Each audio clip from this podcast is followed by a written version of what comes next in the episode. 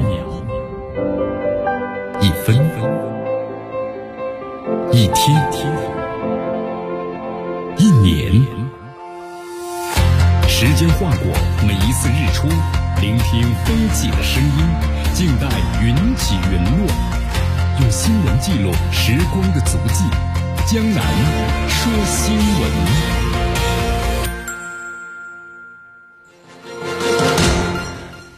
这里是江南能为大家所带来的江南说新闻，继续锁定 FM 九十六点七绵阳广播电视台新闻广播，继续关注我们的节目。先来关注一下今天的天气情况，最高温度六度，最低温度的五度，就是说咱们早晚这个温度相差的不是很大，挺冷啊。微风二级，空气指数呢不错，优十。今天啊，这个天气呢有小雨，同时又非常的阴冷，所以说一定要记住穿暖和点啊，要过年了，别着凉感冒了。我们来关注一下今天江南说新闻的主要节目内容。首先呢，我们一起进入的是新闻早早报。土耳其同时呢挑衅美国、俄罗斯，俄罗斯呼吁中韩的投资。哟，这到底是怎么回事呢？美国媒体的发言：如果俄罗斯和乌克兰冲突的升级，美方的有意破坏人工智能等等俄方的战略产业。那看来这次这个冲突。整江的局势又进一步的加剧了。今天的今日话题，将能和咱们收音机前的听众朋友们，那么将一起呢聊一聊的是，乌克兰这一仗，欧盟是真的不想打。好，大话体育，继续关注一下咱们的国足啊，规划球员归队，同时规划球员归队的风波。那么李霄鹏呢，想把影响呢降低到最低啊？为什么呢？就是因为在这个机场啊，没有呢衔接好。好，以上就是今天江南说新闻的主要节目内容。接下来呢，我们就一起进入新闻早早报。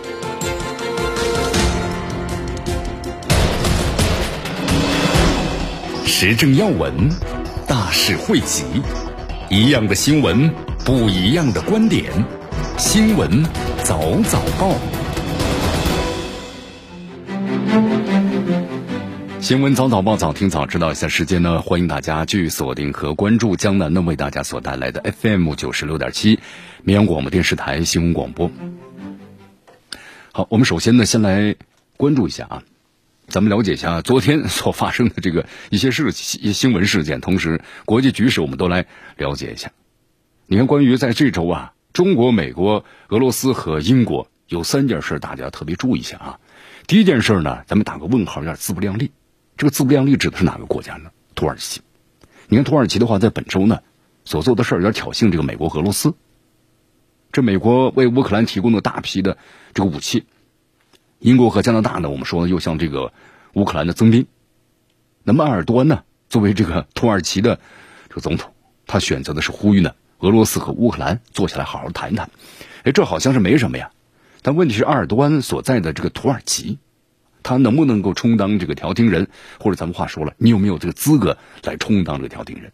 你看阿尔多安他这么说的嘛？他说：“哦，我愿意当这个调停人。俄罗斯和乌克兰应该通过谈判而不是对抗的方式来解决问题。”好像似乎说话出发点没错吧？没错。好，但是普京和泽连斯基好像没有搭理这个埃尔多安。呃，与此同时啊，土耳其还做出了一个呢非常出人意料的决定。土耳其国防部表示，在前往呢顿巴斯执行军事任务的时候，美国的无人机不能够经过土耳其的领空。嗯，你看土耳其做出这个决定，我们感觉似乎非常的霸气，是不是？你看，对于美国来说，好像有点不太能够接受。为什么呢？土耳其是不是北约的成员国呀？对，土耳其是北约的成员国。那北约的老大是谁呀？美国呀。你这个成员国给老大添堵，那不是让美国难堪吗？我们说，在这之前的话呢，土耳其不顾美国的反对啊，坚持采购俄罗斯的 S 四零零，是不是啊遭到了美国的这个制裁？当然，我们说土耳其的话呢，心中对美国是强烈不满，因为之前呢，这个国家发生过一次政变，那一次不是有这个俄罗斯通风报信的话，可能土耳其的总统阿尔多安早都成为阶下囚了。所以说那次的话呢，因为背后的黑手就是美国呀，所以说土耳其阿尔多安那对这个呃美国一说起来有点咬牙切齿啊。那必然后面就会有采购 S 四零零，对不对？啊，你美国对我压制，那我就倒向了俄罗斯。美国或者是整个的这个欧洲，那可能都不太愿意这个土耳其倒向这个俄罗斯的。所以土耳其利用这样的一种态势啊，那么左右逢源，就是我们说在墙上走啊，有的时候呢确实挺危险的。我们说到截止到目前呢，土耳其用于这个美国 F 三十五战机的采购啊，十四亿美金的这么一个定金。我们说，因为呢被这个美国给踢出来了，那 但是呢，我们这个钱一直没还，所以说一直在挑衅美国嘛。土耳其当然我们说了，话说回来也没有，呃，少的警告过这个俄罗斯。你看俄罗斯的这个维和部队啊，进入哈萨克斯坦之后呢，因为这个土耳其想渗透中亚，这是他的一个一个战略部署。所以说，土耳其呢也非常的不满啊。埃尔多安是这么认为的。他说，哈萨克斯坦呢之所以会爆发这个混乱，就是因为呢外部的势力想削弱呢突厥人的这么一个团结。那么吉安组织呢不应该是出兵的。所以说，对土耳其来说，他认为呢这个俄罗斯在干预他。俄罗斯表示，土耳其应该就此事做出解释，也要给俄罗斯个交代。我们说，更早的时候呢，土耳其军舰呢进入黑海，也和这个美国、乌克兰进行了军演。乌克兰这次我们说呢，空袭顿巴斯的无人机。谁提供的？土耳其啊，土耳其我们说了，在这个纳卡地区的冲突当中，它的无人机是非常出名的。好，所以说现在这个美国俄罗斯啊，你看，像这种土耳其呢，有点左右逢源这样一种事啊。我们说迟早呢，常在这个海边走，哪有不湿鞋的道理？那么如果新仇旧恨一起算的话，我说美国、俄罗斯可能有很多理由去找土耳其的麻烦啊。我们说土耳其埃尔多安这个人呢，是挺有野心的。特别想恢复呢以前这个奥斯曼帝国的这样一种伟大的版图，但是我们说那个可能只是成为一个理想了啊，一种心愿了。我们说，因为这土耳其啊，它的地缘位置的缘故，横跨欧洲和亚洲，地理位置呢非常的优越，所以说它虽然对这个美国你看态度非常的不好啊，北约的话也一直不敢把它剔除出去，因为它的地理位置。那么这段时间呢，我们说这几年呢，土耳其没有。少这个煽风点火呀！你要帮着阿塞拜疆的打亚美尼亚，对吧？借助英巴冲突出兵叙利亚还有利比亚，他就希望呢扩大，在他作为一个地区大国，他希望能够扩大他的话语权和影响力。那么这是埃尔多安的一个伟大的宏图和理想。好，所以说不管是美国、俄罗斯啊，那提出的警告，还是联合国调停，在土耳其这好像都都不太啊管用。所以说话说回来了啊，那么土耳其想在火中取栗的结果。没准就是引火烧身。为什么？绝对实力还是太差了啊！我们说一切呢，不管你所做的啊，再用心思，再有伎俩，都是徒劳无用的。所以说，你看有评论家说了嘛，哦，土耳其，你还是多长点心吧。好，江南再给大家说一下，那么现在这个英国和美国呀，把乌克兰是抛在了第一面啊，就是第一线，但会不会抛弃这个乌克兰呢？在以后？你看这两天有些消息嘛，在做出了一些这个分析。C N 呢透露，英国的副首相呢就是拉布表示，就算是冲突升级了，英国呢也不太可能出兵保卫乌克兰的。俄罗斯入侵乌克兰的结果就是要付出沉重的代价。你看，这就是说这个口水啊，就打口水仗啊，说来说去没有点这个实际的东西。你看英国后来还在表示嘛，说俄罗斯试图呢要扶持亲俄的势力上台，把乌克兰变成了俄罗斯的傀儡。那如果反过来说呢？美国国务卿布林肯的表示说，美国拒绝立即对俄罗斯发起制裁。如果现在就采取行动，他们认为呢会失去呢相应的威慑的决定。啊，其实在这之前的话呀，美国呢有很多一些动作，比如说从一月二十四号开始就撤侨了，美国的外交官包括他们的家属们都撤出了这个乌克兰。你看挺有意思啊，现在这个局势呢确实挺紧张的，美国一直在不断的这个推动推波助澜。你看一边给这个乌克兰的递棍子。那么一边又对这俄罗斯呢有点示弱，所以说这个美国和英国的所作所为啊，有点举棋不定的感觉。你看现在我们说这个俄罗斯在乌克兰边境至少是部署了三个导弹旅，那么乌克兰在这个乌克兰东部呢部署了大批的火箭弹，而且互相指责对方都是不怀好意的。我们说这个导火索呀，可能有时候擦枪走火，突然就爆发了，很可能就突然被点燃，因为双方这个弦儿都绷得非常紧啊。那么在这种情况之下，英国公然表示不太可能出兵要帮助这个乌克兰，同时美国的外交官都临阵脱逃了。那你乌克兰 会怎么想的？嗯，这俄罗斯和乌克兰冲突，我们是到现在愈演愈烈，那根源在哪儿呢？我们说，还是要在二零零四年，俄罗斯拿下了克里米亚，啊，但是也少不了美国在背后呢推波助澜。没有美国火上浇油，乌克兰是没有底气的，对吧？你乌克兰没有底气，那俄军也不用长期驻守在。这个乌克兰的边境，但是现在呢，你看局势升温了，但是美国、英国，你看好像又没有为乌克兰出头，只是呢，我给你把武器运送过来，对吧？我支持你，但什么都是要要你往前做。那真的要打起来呢？你看英国马上表示，哦，我是不会出兵的，你要保证我们的安全，我马上走了。坐山观虎斗啊，趁机出售武器。你看这美国的武器呢，可不是白给的呀，它都是要钱的呀。你看通过这样的一种紧张的冲突，那俄罗斯和这个欧盟之间关系，那必然也会降温。这一降温的话，我们说这个冬天这个能源。那就大量急需啊！你看美国今年的话，这液化石油气，那出出售还天然气、液化天然气，那出售达到个新高啊！那不就是因为这种冲突所到来的吗？所以你看，这美国太聪明了，是不是？趁机出售武器、出售它的能源来赚取利益，他就让你制造这样紧张的冲突的关系，什么好处都让美国、英国占了，是不是？好，再来说一下啊，你看现在俄罗斯。呼吁呢，中国、韩国投资这个南千岛群岛。我们说现在呀，关于这个俄罗斯的经济要恢复，这是一个非常严峻的挑战啊！你看，在这个俄罗斯和欧洲的这个冲突升级啊，北溪二号有可能会被叫停。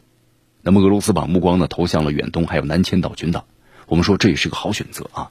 所以俄罗斯就呼吁嘛，希望中国、韩国等经济实体那么投资南千岛群岛。那么，俄罗斯将在当地啊设立免税区，那么有各种的福利的这种的税收政策。这次呢，你看俄罗斯他就没喊谁呢？没喊日本，啊，因为这个普京知道日本不会接受的南千岛群岛，这日本一直想收回去，但是俄罗斯一直是不坚决不同意的。好，其实我们为了更好的开发远东，现在啊，俄罗斯的这个防长呢，我们说了，绍伊古就多次建议啊，普京呢把这个首都呢迁了，啊，但结果呢都没有结果，是啊，我们说远东资源呢，对于这个俄罗斯来说确实非常丰富。但是在那个地方啊，天寒地冻的，人烟稀少，人口基数太少了，所以俄罗斯的这个战略重心呢，一直都是在这个欧洲的啊啊。当然，如果俄罗斯能够在远东呢建立多个城镇，同时加强了和咱们中国、韩国的合作，结果肯定是互利共赢的啊。因为这个南千岛群岛就在咱们中国、韩国的家门口，是吧？你看，在几年之后，咱们想的长远些，中国、俄罗斯、蒙古天然气管道完工了啊，中俄就背靠背了，在远东等地区，咱们来个优势互补。我们说那是最好不过了。你看，我们说在这个世界上啊，大争之势，就现在整个的态势就是个大争之势啊。那实力为王，利益优先。咱们能够做的是什么呢？我们中国就要努力提升经济、军事和科技实力啊，把咱们的朋友做的多多的，是吧？敌人变得少少的。只有这样呢，咱们才能够在未来站得更高，走得更远，跑得更快。好，继续回到呢江南为大家所带来的新闻早早报，继续锁定 FM 九十六点七绵广播电视台新闻广播啊！你看这段时间咱们这话题啊，当然就离不开俄罗斯和乌克兰的冲突了，每天都很紧张，应该说是高度戒备了哈。对对，边境地区，因为昨天江南还看了不少的视频，你看乌克兰的新闻媒体深入这个一线，那真是很紧张啊。那么最近的距离的话，双方距离就几百米的距离啊，乌克兰的军队，然后和这个顿巴斯的东部的武装，那么相。距离就是几百米，这头是不敢探出去的。我们是有狙击手的，啊，都是拿着潜望镜进行这个观察。好，同时呢，我们说现在还有消息啊，昨天这个美国五角大楼发言人约翰的科比表示，说现在由于这个乌克兰的局势啊，非常的紧张，那么多达八千五百名的美国士兵呢，已经是处于高度戒备的状态，很可能会部署到了东欧。那么现在的话呢，拜登呢也只是发布了最高的这个部署命令，就是美国为了应对俄罗斯就可能会入侵乌克兰而采取了最新的这么措施啊。那么大部分的美军呢处于高度戒备的状态，就是它是属于这个北约的快速反应部队，就一旦是战事发生，他们迅速能够，比如说半天之内就迅速能够部署啊，快速反应部队。那么大约是四万多名的美国的多国士兵共同组成，美国呢大约是有八千五百人。也就是说，作为这个美国，他们认为我们已经做好了相应的准备，啊，同时也安抚他的盟友们，就说到现在为止还没有迹象表明美国作战部队呢会部署到乌克兰或者参加任何的战斗任务。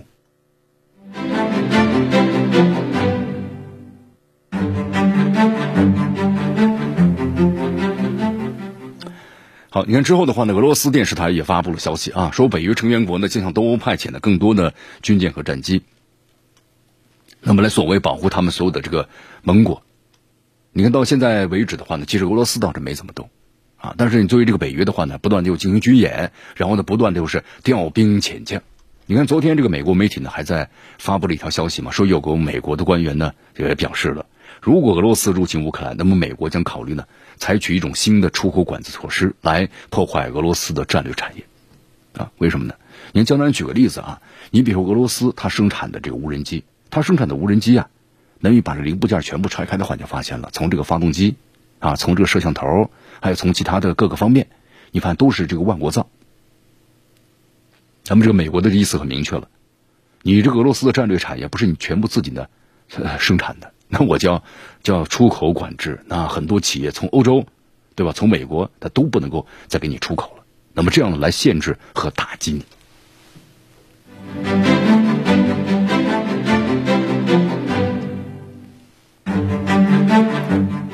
好，所以说这个俄罗斯的话呢，要做好充分的准备啊。那么真的要有这样一天到来的话，你包括像智能手机，你比如芯片，对不对？飞机的零部件等等，那么可能就要做好这个充分的准备啊。美方就说了嘛，我掐得住你的命脉，我要让你付出那高昂的代价。俄罗斯副外长的里亚布科夫表示啊，如果美国真这么做了，我感到非常失望。但是俄方依然不会呢让步的。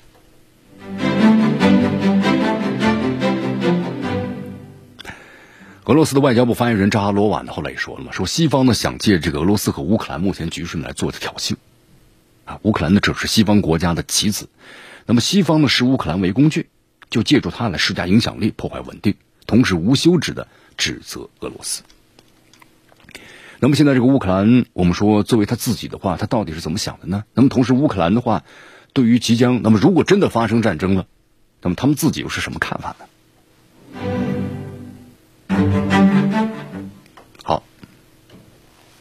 乌克兰俄罗斯之争啊，我们说了，那么美国和西方在后背后呢推波助澜，那一句话就看热闹不嫌事儿大嘛，那可能希望呢明天就战争打响了。那对于像俄罗斯或者是乌克兰呢，我们说了，当时过来说战争都是不可承重之重啊，是吧？承受之重，尤其对乌克兰来说，战争呢意味着灭顶之灾。你看，昨天这个乌克兰的驻顿巴斯联合部队的司令呢，就是亚历山大·帕夫留克，他接受了这个英国的《泰晤士报》的采访，啊，他说这个一旦乌东地区啊紧张的态势如果失控的话，那么东部八关键地区呢肯定会彻底的沦丧。他认为。他是抵挡不住俄罗斯的，会全部落入到俄罗斯之手。你看，我们说这八个地区的话呢，包括乌克兰的军事和工业潜力，就基本上它工业区都在这边。那么一旦是丧失的话，那那就没了。你可能乌克兰的话根本就没有还手之力了。同时，黑海的出海口呢也没了啊。你看现在这个作为乌克兰的这个联合军的总司令，呃，帕夫留克指责说，俄乌在关键时刻呢，其实没有出手相助的意思。他说，这个欧洲啊，就像一九三九年那样。待在很舒适的地方袖手旁观，啊！但是随着乌克兰的局势不断升级呢，那么这个欧洲国家会感到呢非常的不安。你看，我们都知道啊，新闻媒体报道了乌克兰的总统呢泽连斯基啊之前呢有关于像这个哈尔科夫可能会被俄罗斯占领的言论，我们说在乌克兰国内的话呢，当时引起了非常大的恐慌。这个哈尔科夫的市长啊，当时就出面安抚市民啊，称开始有能力呢反击呢关于俄罗斯的入侵。其实我们说呀，你看这个通这个。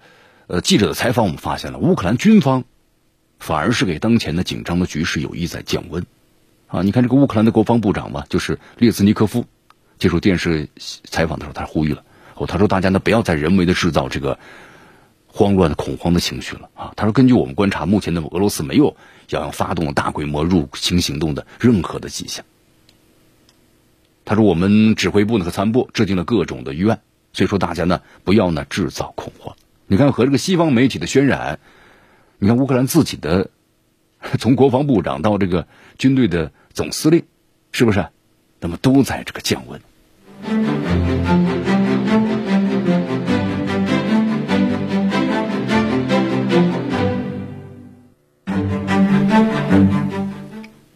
所以说，现在你感觉这个美国呀、西方啊，不断的在怂恿乌克兰，但是呢，我们说俄罗斯其实。刚好是进行相反的活动，就是阻止这个乌克兰。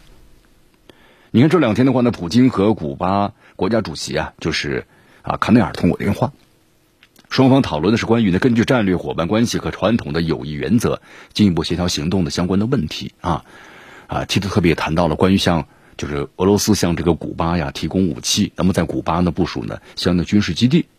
同时呢，或者像二零一八年那样派战略轰炸机啊，千里迢迢的到这个古巴呢搞演习。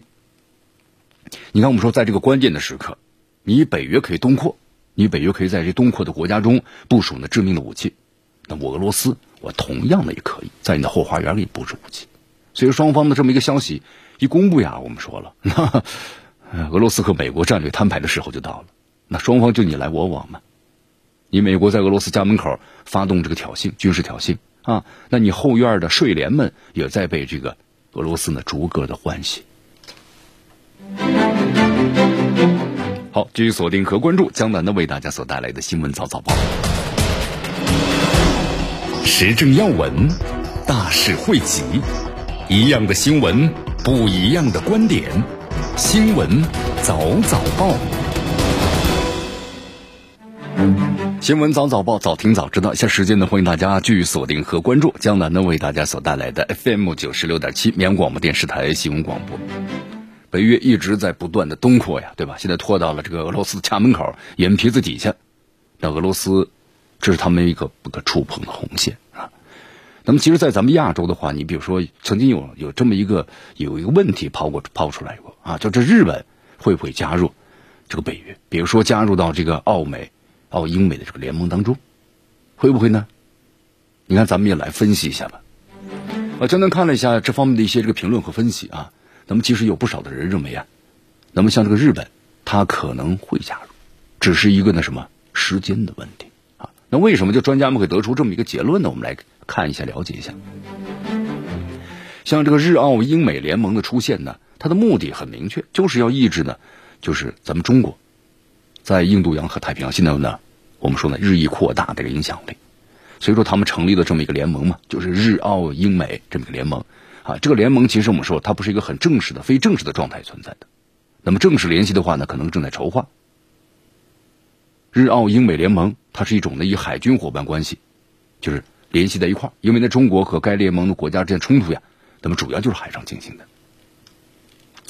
好，其实你看，也有很很多人认为啊，日本呢可能会走向这个呢，就是央格鲁萨克逊的集团。那么另一些人呢，可能就以简单看了一下啊，有不同的意见。他们认为不，日本不太可能会加入一个啊正式联盟，因为呢，日本呢不想影响呢，就是和中国的关系。毕竟日本呢和中国的经济往来非常紧密。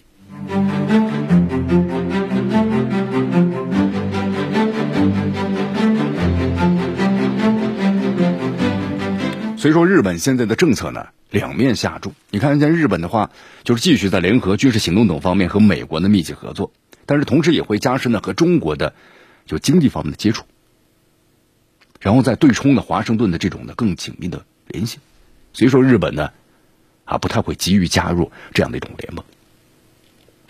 你看呢，还有的专家呢这样认为，虽然这个日本对就是澳大利亚、美国、英国联盟表示的欢迎。那么认为这是大国呢，就加强啊和地区接触的迹象，但是呢，认为这个联盟啊不太可能正式化，因为这个联盟一旦正式化，我们说了那就是一个冷战的那种思维和观点就出来了。你看现在我们说这个澳英美联盟嘛，那么主要的目标呢是要澳大利亚的转移核动力潜艇技术。日本对此的话呢，他们的态度很明确，就是我并不欢迎。啊，在日本的话呢，把就是核核技术用军事目的，还是有巨大的争议。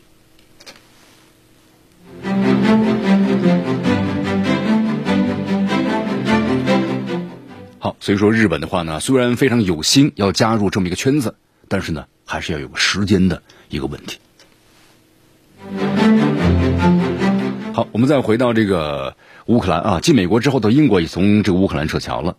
我们说，这英国的话呢，也确实挺有意思的。欧洲局势啊，有点战云密布，是不是？现在，你看现在的话呢，不管是英国还是这个美国，不管是法国、德国，那等等，都很难再笑得出来了。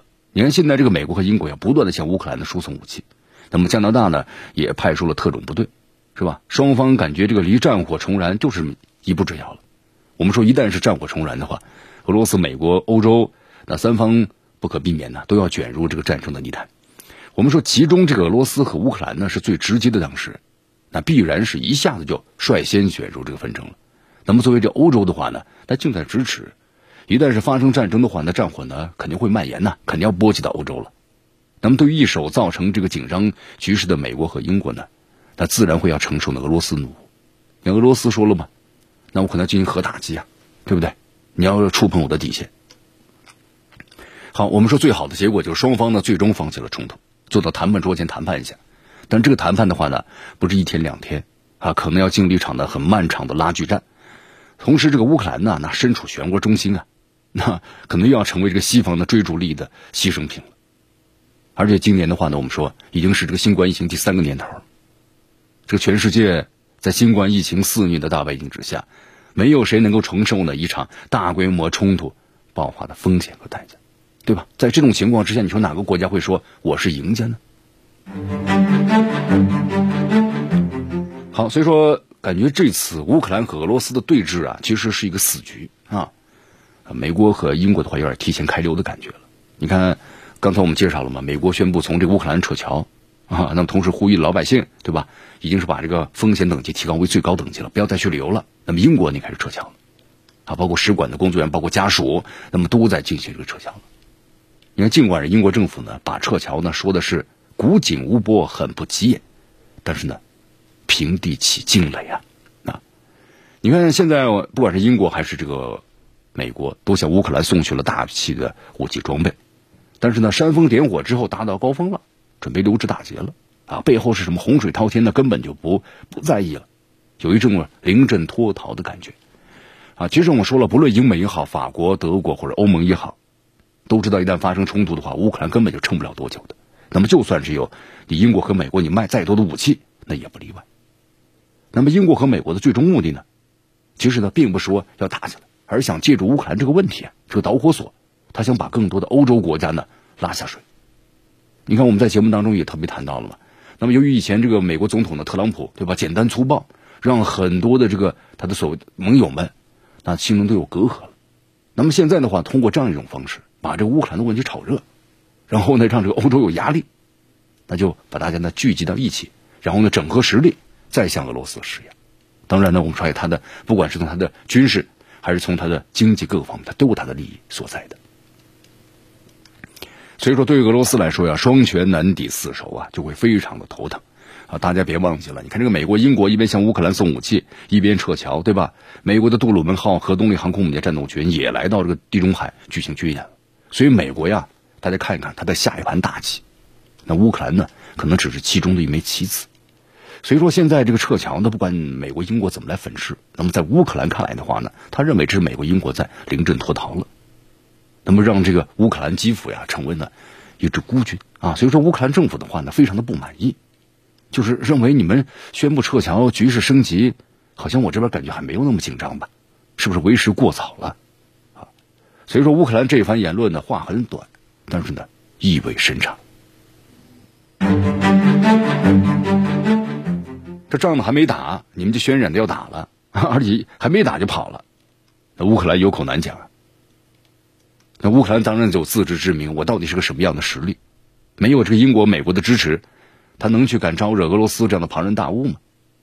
所以说，这个乌克兰说英美的过度谨慎了，其实在讽刺他们：你们太胆小了，听风就是雨，是不是？其实我们说了一旦有英美开头啊，那会不会有更多的国家从乌克兰撤侨呢？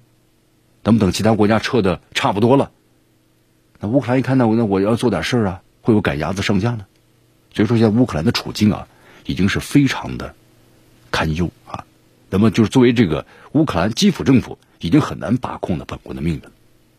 所以说，你看，像俄罗斯、法国、德国，但特别是作为这个欧盟，法国、德国啊，不能够再保持沉默了。你看这两天的话呢，法国外交部主管欧洲事务的国务秘书就是波恩发出了呼吁，就是希望这个欧盟啊，应该和俄罗斯啊进行这个安全对话了，就现在应该是对话了。那么俄罗斯和欧盟啊双方直接对话，不是拉上你看美国和英国要注意他的这个发言，没有谈到美国、英国。我们英国退出这个欧盟之后的话呀，那欧盟以前三驾马车嘛，那就法国和德国了。那么同时，现在我们说意大利在逐渐的崛起，因为意大利在整个欧盟当中啊实力还是蛮强劲的。那么英国退出之后的话，它需要个新生力量，啊，意大利是最好的一个选择。那么现在的话，你看，包括像这个法国总统马克龙也说过嘛，欧盟应该和俄罗斯建立一个安全稳定的新秩序对话，强调欧盟啊，整个欧洲呢不要再依赖于美国了。你看，就是说通过这个乌克兰和俄罗斯的冲突，那把这欧洲国家都绑架在这个美国的这个这个战车上了。所以，所以，所以说这个不法国总统马克龙呢，心中其实非常的不满啊，也不愿意看到这个这个美国独立，就是我们说了啊，就是按照自己的这种做法去做，而不是呢欧盟自己的心愿，也不愿意看到俄罗斯和乌克兰的战火重燃，那么波及到欧洲的安全。那么我们说了，除了法国不满之外呢，你看现在德国的话同样也是如此啊。之前的话呢还基本上附和这个美国，但现在的话你翻的很少。你看，果断的拒绝了和美英一起向乌克兰提供武器，就是我不会提供武器的，只会提供一个野战医院。这个德国的总理呢，舒尔茨啊，以前呢也呼吁过，就希望能够和俄罗斯在诺曼底这个会谈模式下呢来进行解决呢关于乌克兰的问题，缓和当前的局势啊。你看，我们说除了英国不一样嘛，英国脱欧之后，他他必须要依附在这美国的面前了。那么作为这个法国和德国呢，还是希望呢避免冲突到来。好，接着俄罗斯他说了一句话，都是就是向这个美国和西方渲染的俄罗斯和乌克兰的冲突一触即发，其实呢是阴谋论，完全是无稽之谈啊！就是为后面一系列的大规模挑衅进行了舆论的铺垫。我们说这美国和英国呀，国内矛盾还是蛮大的啊，都面临着巨大的一个国内的政治危机。你看，我们说了，从这个拜登是美国历届总统当了一年之后，那么支持率最低的，同时现在我们说了，像这个约翰逊。英国的首相，那也面临着问题啊！你不遵守这个国家所定的法律法规，对吧？疫情期间还参加派对，那都有这样的政治危机，那转移矛盾呢？所以俄罗斯说的对啊，所言非虚啊。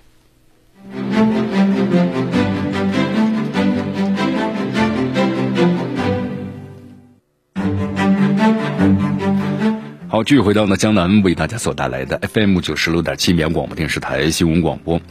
因为今天咱们节目一开始都谈这条新闻嘛，就关于这个土耳其啊，土耳其总统呢就是说了，啊，就是作愿意作为调停人，希望呢乌克兰和这个俄罗斯坐下来好好聊一聊，对吧？把这问题解决好。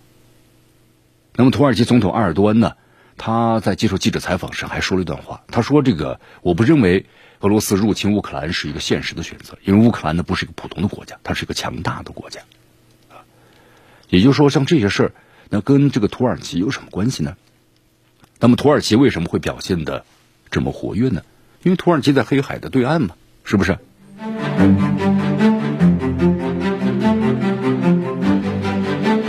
好，我们说这个土耳其啊，这几年呢，经济呢不是特别的好，但是它呢也在不断的发展当中。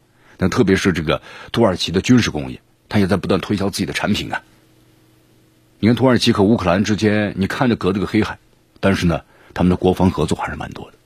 土耳其向这乌克兰出售了很多家呀，曾经在这个二零二零年就是纳卡冲突中的大放异彩的他们所生产的无人机啊。你去年就是乌克兰国防部呢就证实了，这些无人机呀，无人机是用于呢顿巴斯的地区。我们说后来呢，俄罗斯也强烈警告了。你看，在这个叙利亚、利比亚、高加索地区，还有乌克兰的危机，我们说这个土耳其呢都能看到他的身影。那土耳其，我们说了他。这个埃尔多安是有野心的呀，那叫增加他的影响力、话语权。所以说，你看在各个的这个这个舞台上都能看到这个土耳其的身影。那么，土耳其和俄罗斯之间，我们必然就会有竞争的。这土耳其在乌克兰的危机中啊，他扮演的是何种角色呢？埃尔多安我们说了，他有特长，非常的啊擅长施展这个平衡术。那这次危机，那么土耳其会不会渔翁得利呢？啊，好，我们来分析一下啊。好，你看这段时间的话呢，土耳其生产的无人机，那么已经成为乌克兰的我们说一个秘密武器了。因为在这个新闻媒体上有这个视频看到了，就是关于这个啊乌克兰的这个部队啊使用无人机，然后呢打击这个就是在乌克兰东部啊这个民兵组织他们的榴弹炮阵地，用无人机呢进行打击。好，你看，所以说这个明星产品啊，二零二零年纳卡地区冲突当中，土耳其的无人机。同时，我们说，在这个叙利亚北部冲突，还有利比亚的冲突和二零二零年的就是最激烈的这个纳卡冲突当中，土耳其的无人机啊声名大噪啊，尤其在纳卡冲突中，你看这个阿塞拜疆宣称用这个呃土耳其的无人机，那击毁了多达三位数的亚美尼亚的军事装备。那么这一次呢，你看土耳其生产无人机又在这个土乌克兰的东部呢出现了，那已经成为一种秘密武器了。那么俄罗土耳其的话，它要增加它的什么呢？军事工业，就像美国一样，军工复合体呀。你不打仗，并没有冲突，那它军工复合体的利益从哪来呢？那么武装无人机也是土耳其现在力推的一个出口的产品啊，影响力呢非常大。我们说土耳其呢不愿意放弃，就在各地出口啊本国无人机，那么带来的这个实际的利益。其实土耳其的无人机啊，现在那么面对一些小的国家可以。但是你要面对这个，我们说了，实力雄厚的俄罗斯，可能也很难招架啊。这个无人机的战略意义呢持续上升，它是呢是相对于是某些国家而言的，并不是所有的国家。所以说，现在整个土耳其能不能够通过无人机改变呢乌克兰东部的战略啊？这个呢很说不准。那么作为这个土耳其的话，我们说了，它有一个微妙的平衡术。你看看土耳其呢，他购买这个俄罗斯的 S 四零零，但是又向乌克兰呢出售无人机，这是干什么呢？平衡术啊，对吧？我买你的产品了，那我再给这个乌克兰出售，你那也不要指责我，哈 这是乌克兰的啊这样的一种的一种的平衡的感觉。所以说这个乌克兰的话呢，你感觉购买了这个土耳其的无人机之后，那么土耳其似乎好像是敢于的挑战这个。俄罗斯，因为在二零一四年的时候呢，以色列媒体就啊曝光了，说这个以政府呢害怕进入俄罗斯而放弃乌克兰的出售无人机，但你发现这个土耳其，哎，呃，被称为叫呃头铁嘛，敢于呢挑战这个俄罗斯，这是为什么呢？是吧？那有他的他的想法。好，其实话说回来，俄罗斯呢也对这个土耳其警告了，但是虽然是警告是警告啊，那么土耳其和俄罗斯的关系没有受到大的影响。你看，土耳其不顾这个美国的制裁，购买 S 四零零啊，从一九年就进行了交付。那么去年呢，土耳其又在和俄罗俄方啊进行第二批的交付。那么埃尔多安呢之后还和这个普京啊进行过交流，同时表示，那么希望呢开展的更多的国防方面的合作，比如说战机啊、潜艇的生产。我们说这个土耳其啊和俄罗斯在周边多个问题上呢都存在有博弈和对抗，但是双方呢从这个高度上来讲有战略需求的。而这个业务的合作呀，已经多年了，所以双双方呢摸索出了一套相处之道。你看他们两位的话，有矛盾的这个很地方的很激烈的博弈，那么该合作时候呢，还是要合作，最大程度的就是各取所需。所以说双方呢都掌握着一个尺度，有有有有心里有不满，但是呢不至于闹翻。所以在很多问题上啊，双方呢还是可以交易的。但是话说回来啊，你看我们说现在俄罗斯和北约之间的关系呢特别紧张，那么土耳其在这个问题上使用平衡术啊，可以使用，但是这个空间呢，我们说了已经是越来越小。啊，从经济上来讲的话呢，土耳其和乌克兰有啊，政治关系呢也都还不错。你看，他也支持乌克兰嘛，说不承认这个罗斯吞并克里米亚，那背后得到了这个美国、欧洲的这个支持。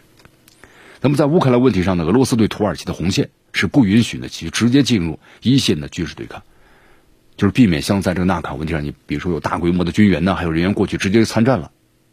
同时，土耳其的无人机等军售啊，你不能够形成集集群效应，你卖几架可以，你不能卖的太多了啊，包括对我有这个战略威胁。所以说，这个土耳其的话，我们分析一下，你想斡旋于俄罗斯和乌克兰之间，它最后呢还是差了点东西，什么呢？实力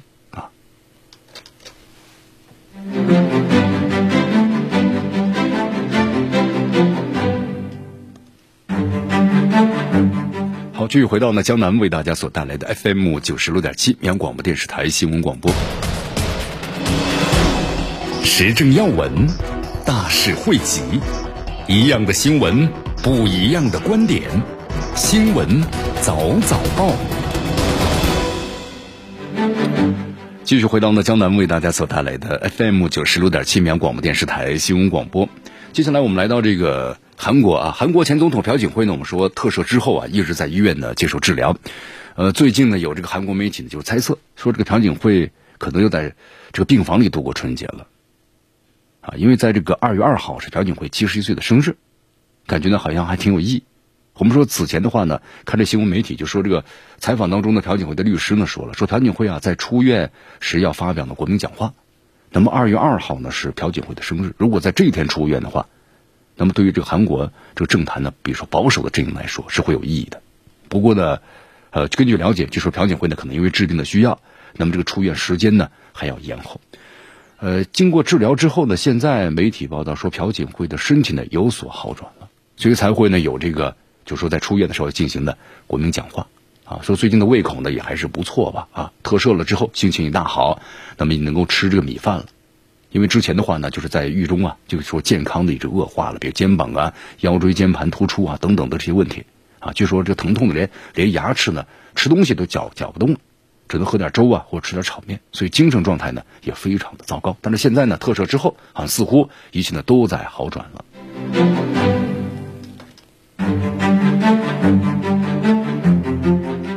好，以上就是我们今天的新闻早早报的全部内容啊。那么接下来呢，我们就一起进入今日话题。今日话题要谈谈这个乌克兰和俄罗斯的紧张的冲突。那么似乎呢，也在西方，我们说了这个美国和英国的渲染之下，这仗呢好像要打起来了。但是呢，我们说话说回来，在乌乌克兰的背后，那么整个的欧盟啊，他们想不想打呢？其实答案呢很肯定，真的不想打啊。为什么会这样呢？那么接下来我们就一起进入今日话题。